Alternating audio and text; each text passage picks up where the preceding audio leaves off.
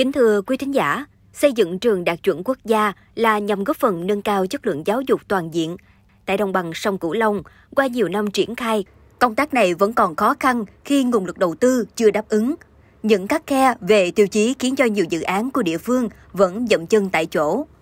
Trong chuyến khảo sát mới đây của Bộ Giáo dục Đào tạo tại đồng bằng sông Cửu Long, nhiều địa phương đã đồng loạt đề xuất bộ cần có một đề án xây dựng trường đạt chuẩn quốc gia tại đồng bằng sông Cửu Long.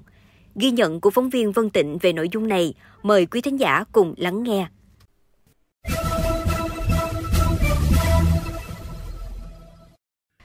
Trường tiểu học Bùi Thị Xuân, thành phố Vị Thanh, tỉnh Hậu Giang vừa được Ủy ban nhân dân tỉnh Hậu Giang công nhận trường đạt chuẩn quốc gia mức độ 1 sau thời gian dài phấn đấu xây dựng.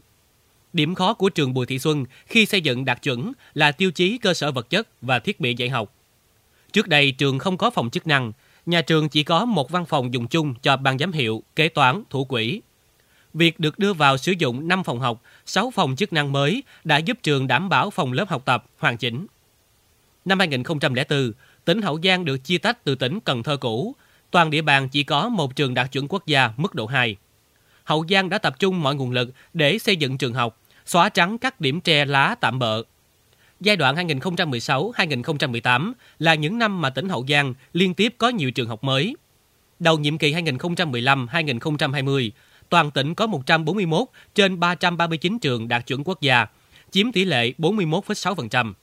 Đến đầu năm 2022, con số này đã được tăng lên gần gấp đôi với 263 trên 320 trường học từ mầm non đến trung học phổ thông đạt chuẩn, chiếm tỷ lệ 82,19%.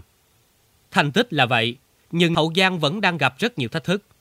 Đã từ lâu, Hậu Giang không có thêm một ngôi trường mới mà chỉ công nhận lại các trường cũ đã được nâng cấp. Năm 2020, tỉnh xây dựng đề án trường đạt chuẩn quốc gia giai đoạn 2020-2025 với tổng kinh phí 5.000 tỷ đồng. Khi trình Hội đồng Nhân dân thì không được phê duyệt vì nguồn kinh phí quá lớn. Sau đó, đề án được cắt gọt còn 3.000 tỷ đồng, nhưng đến nay vẫn dậm chân tại chỗ. Bà Trần Thị Huyền, Phó Giám đốc Sở Giáo dục và Đào tạo tỉnh Hậu Giang cho biết. Mỗi năm như vậy là tụi chỉ tăng chỉ có một phần trăm thôi, để tất cả nguồn lực cho các huyện để tập trung cho xây dựng lại các cái trường. 5 năm là nó lại hết hạn rồi, cho nên là 5 năm là phải công nhận lại. Nếu như mà không công nhận lại là tự nhiên nó sẽ mất đi.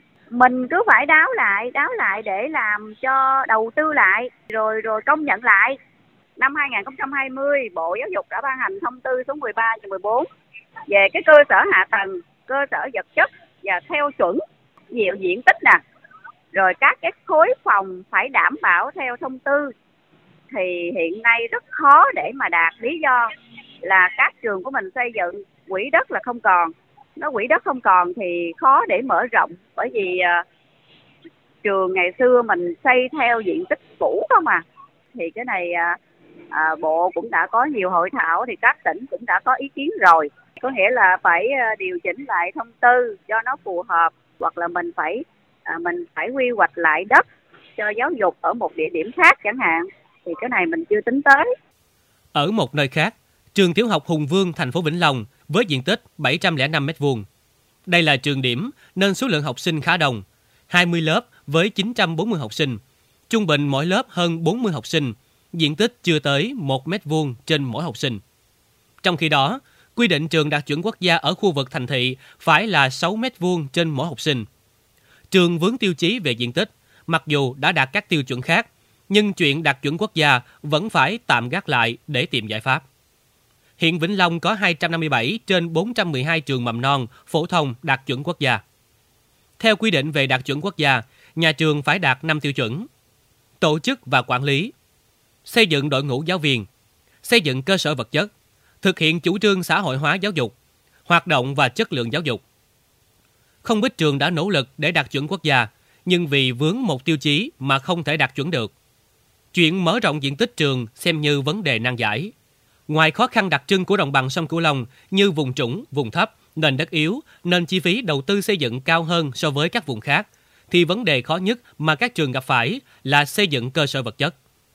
Trường diện tích nhỏ có thể xây nâng tầng thì đủ phòng học, phòng chức năng, nhưng sân chơi, bãi tập thì không thể làm được diện tích nhà trường nhỏ hẹp, không thể mở rộng thêm, nhưng số lượng học sinh lại tăng lên hàng năm. Ông Trần Thanh Bình, Giám đốc Sở Giáo dục và Đào tạo thành phố Cần Thơ cho biết. Hiện nay đó thì ờ, thành phố Cần Thơ đó thì số trường đạt chuẩn đó là 336 trên 447 trường. Thành phố cũng đang tập trung để mà thực hiện cái xây dựng cái trường chuẩn quốc gia trên địa bàn của thành phố.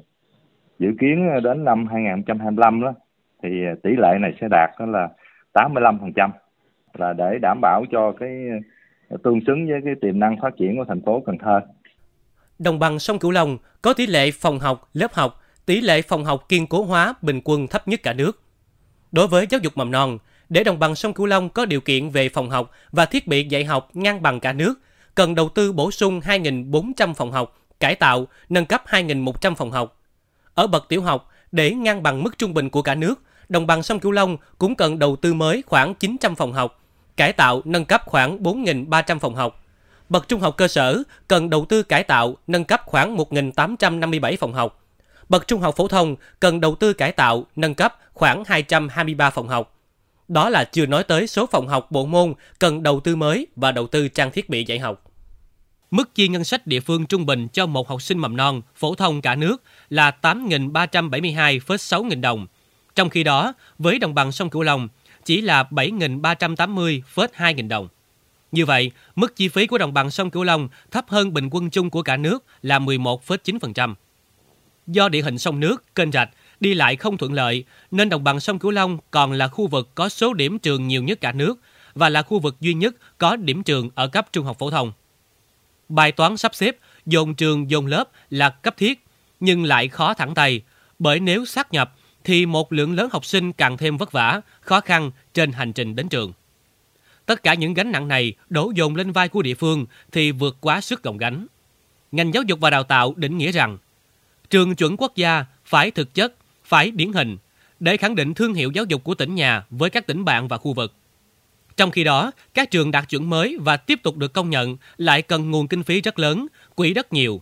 Vậy thì đồng bằng sông Cửu Long rất cần một đề án quốc gia về trường đạt chuẩn quốc gia, có sự hỗ trợ từ trung ương, bộ, ngành. Ông Trần Thanh Bình, Giám đốc Sở Giáo dục và Đào tạo thành phố Cần Thơ cho biết.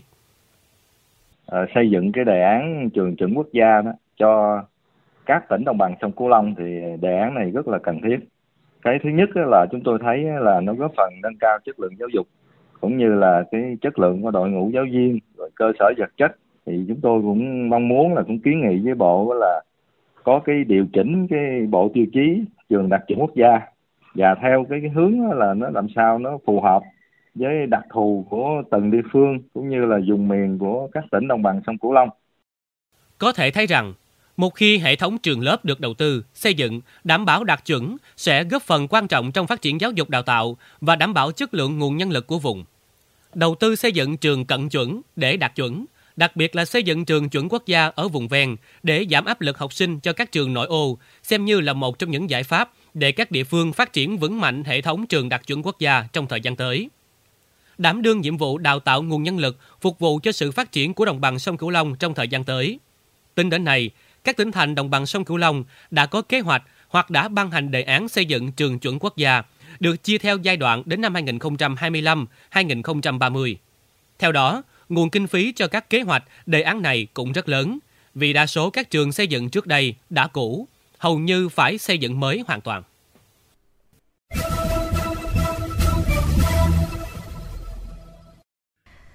Quý thính giả thân mến, ở ngành giáo dục, cái chuẩn cao nhất phải là chất lượng giảng dạy và học tập thật. Xây dựng trường đạt chuẩn quốc gia trong bối cảnh này được đề ra là chiếc chìa khóa vàng để nâng chất lượng giáo dục toàn diện.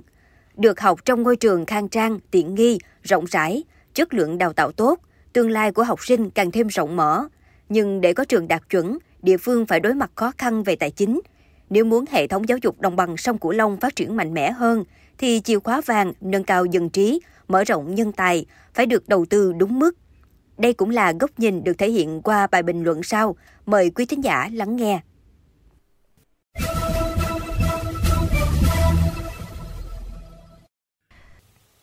Đồng bằng sông Cửu Long đã từng bước thoát khỏi tình trạng là vùng trũng giáo dục phổ thông. Đây là thành quả của một quá trình nỗ lực kiên trì, lâu dài của đảng bộ, chính quyền, nhân dân các địa phương này bắt tay vào thực hiện nhiệm vụ quan trọng xây dựng trường học đạt chuẩn quốc gia là điều khiến người đứng đầu địa phương, ngành giáo dục phải nhiều đêm trăn trở. Cái khó đến từ muôn vàng những lý do, nguyên nhân. Trong đó, bắt nguồn từ nhận thức về ý nghĩa, giá trị và tầm quan trọng của việc xây dựng trường đạt chuẩn quốc gia đáp ứng yêu cầu của cách mạng 4.0 chưa thật sự đồng đều trong đội ngũ cán bộ quản lý, giáo viên và các lực lượng ngoài xã hội.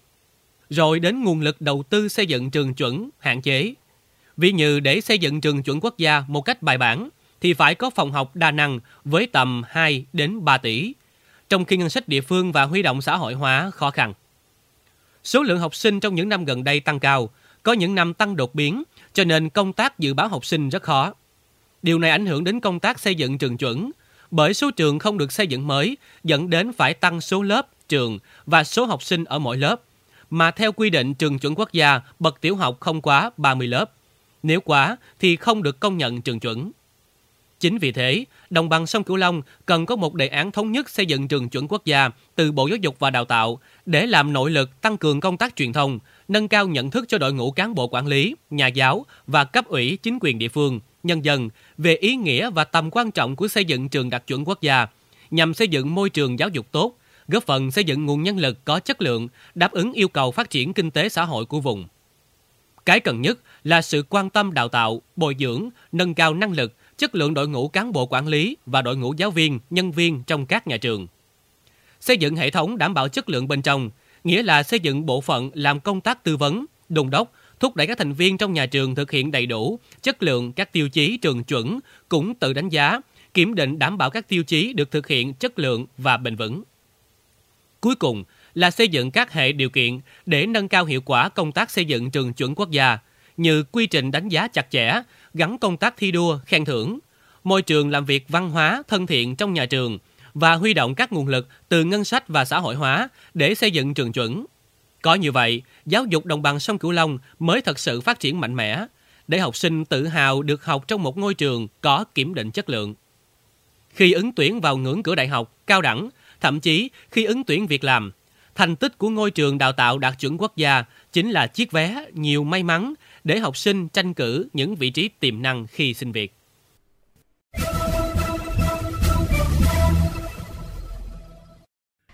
Chuyên mục Góc nhìn miền Tây trên Mekong FM 90 MHz cũng xin phép được khép lại. Những vấn đề bất cập tại địa phương vui lòng gửi về địa chỉ thư ký mekong 90 ao vòng gmail.com. Đồng thời, mời quý vị và các bạn cùng lắng nghe kênh podcast chuyên biệt đầu tiên về đời sống của người dân vùng đất phương Nam, chuyện Mê Công trên nền tảng thiết bị di động bằng cách truy cập vào các ứng dụng Spotify, Apple Podcast trên hệ điều hành iOS, Google Podcast trên hệ điều hành Android, sau đó gõ từ khóa chuyện Mê Công. Còn bây giờ, cảm ơn bà con và các bạn đã quan tâm theo dõi. Xin chào và hẹn gặp lại.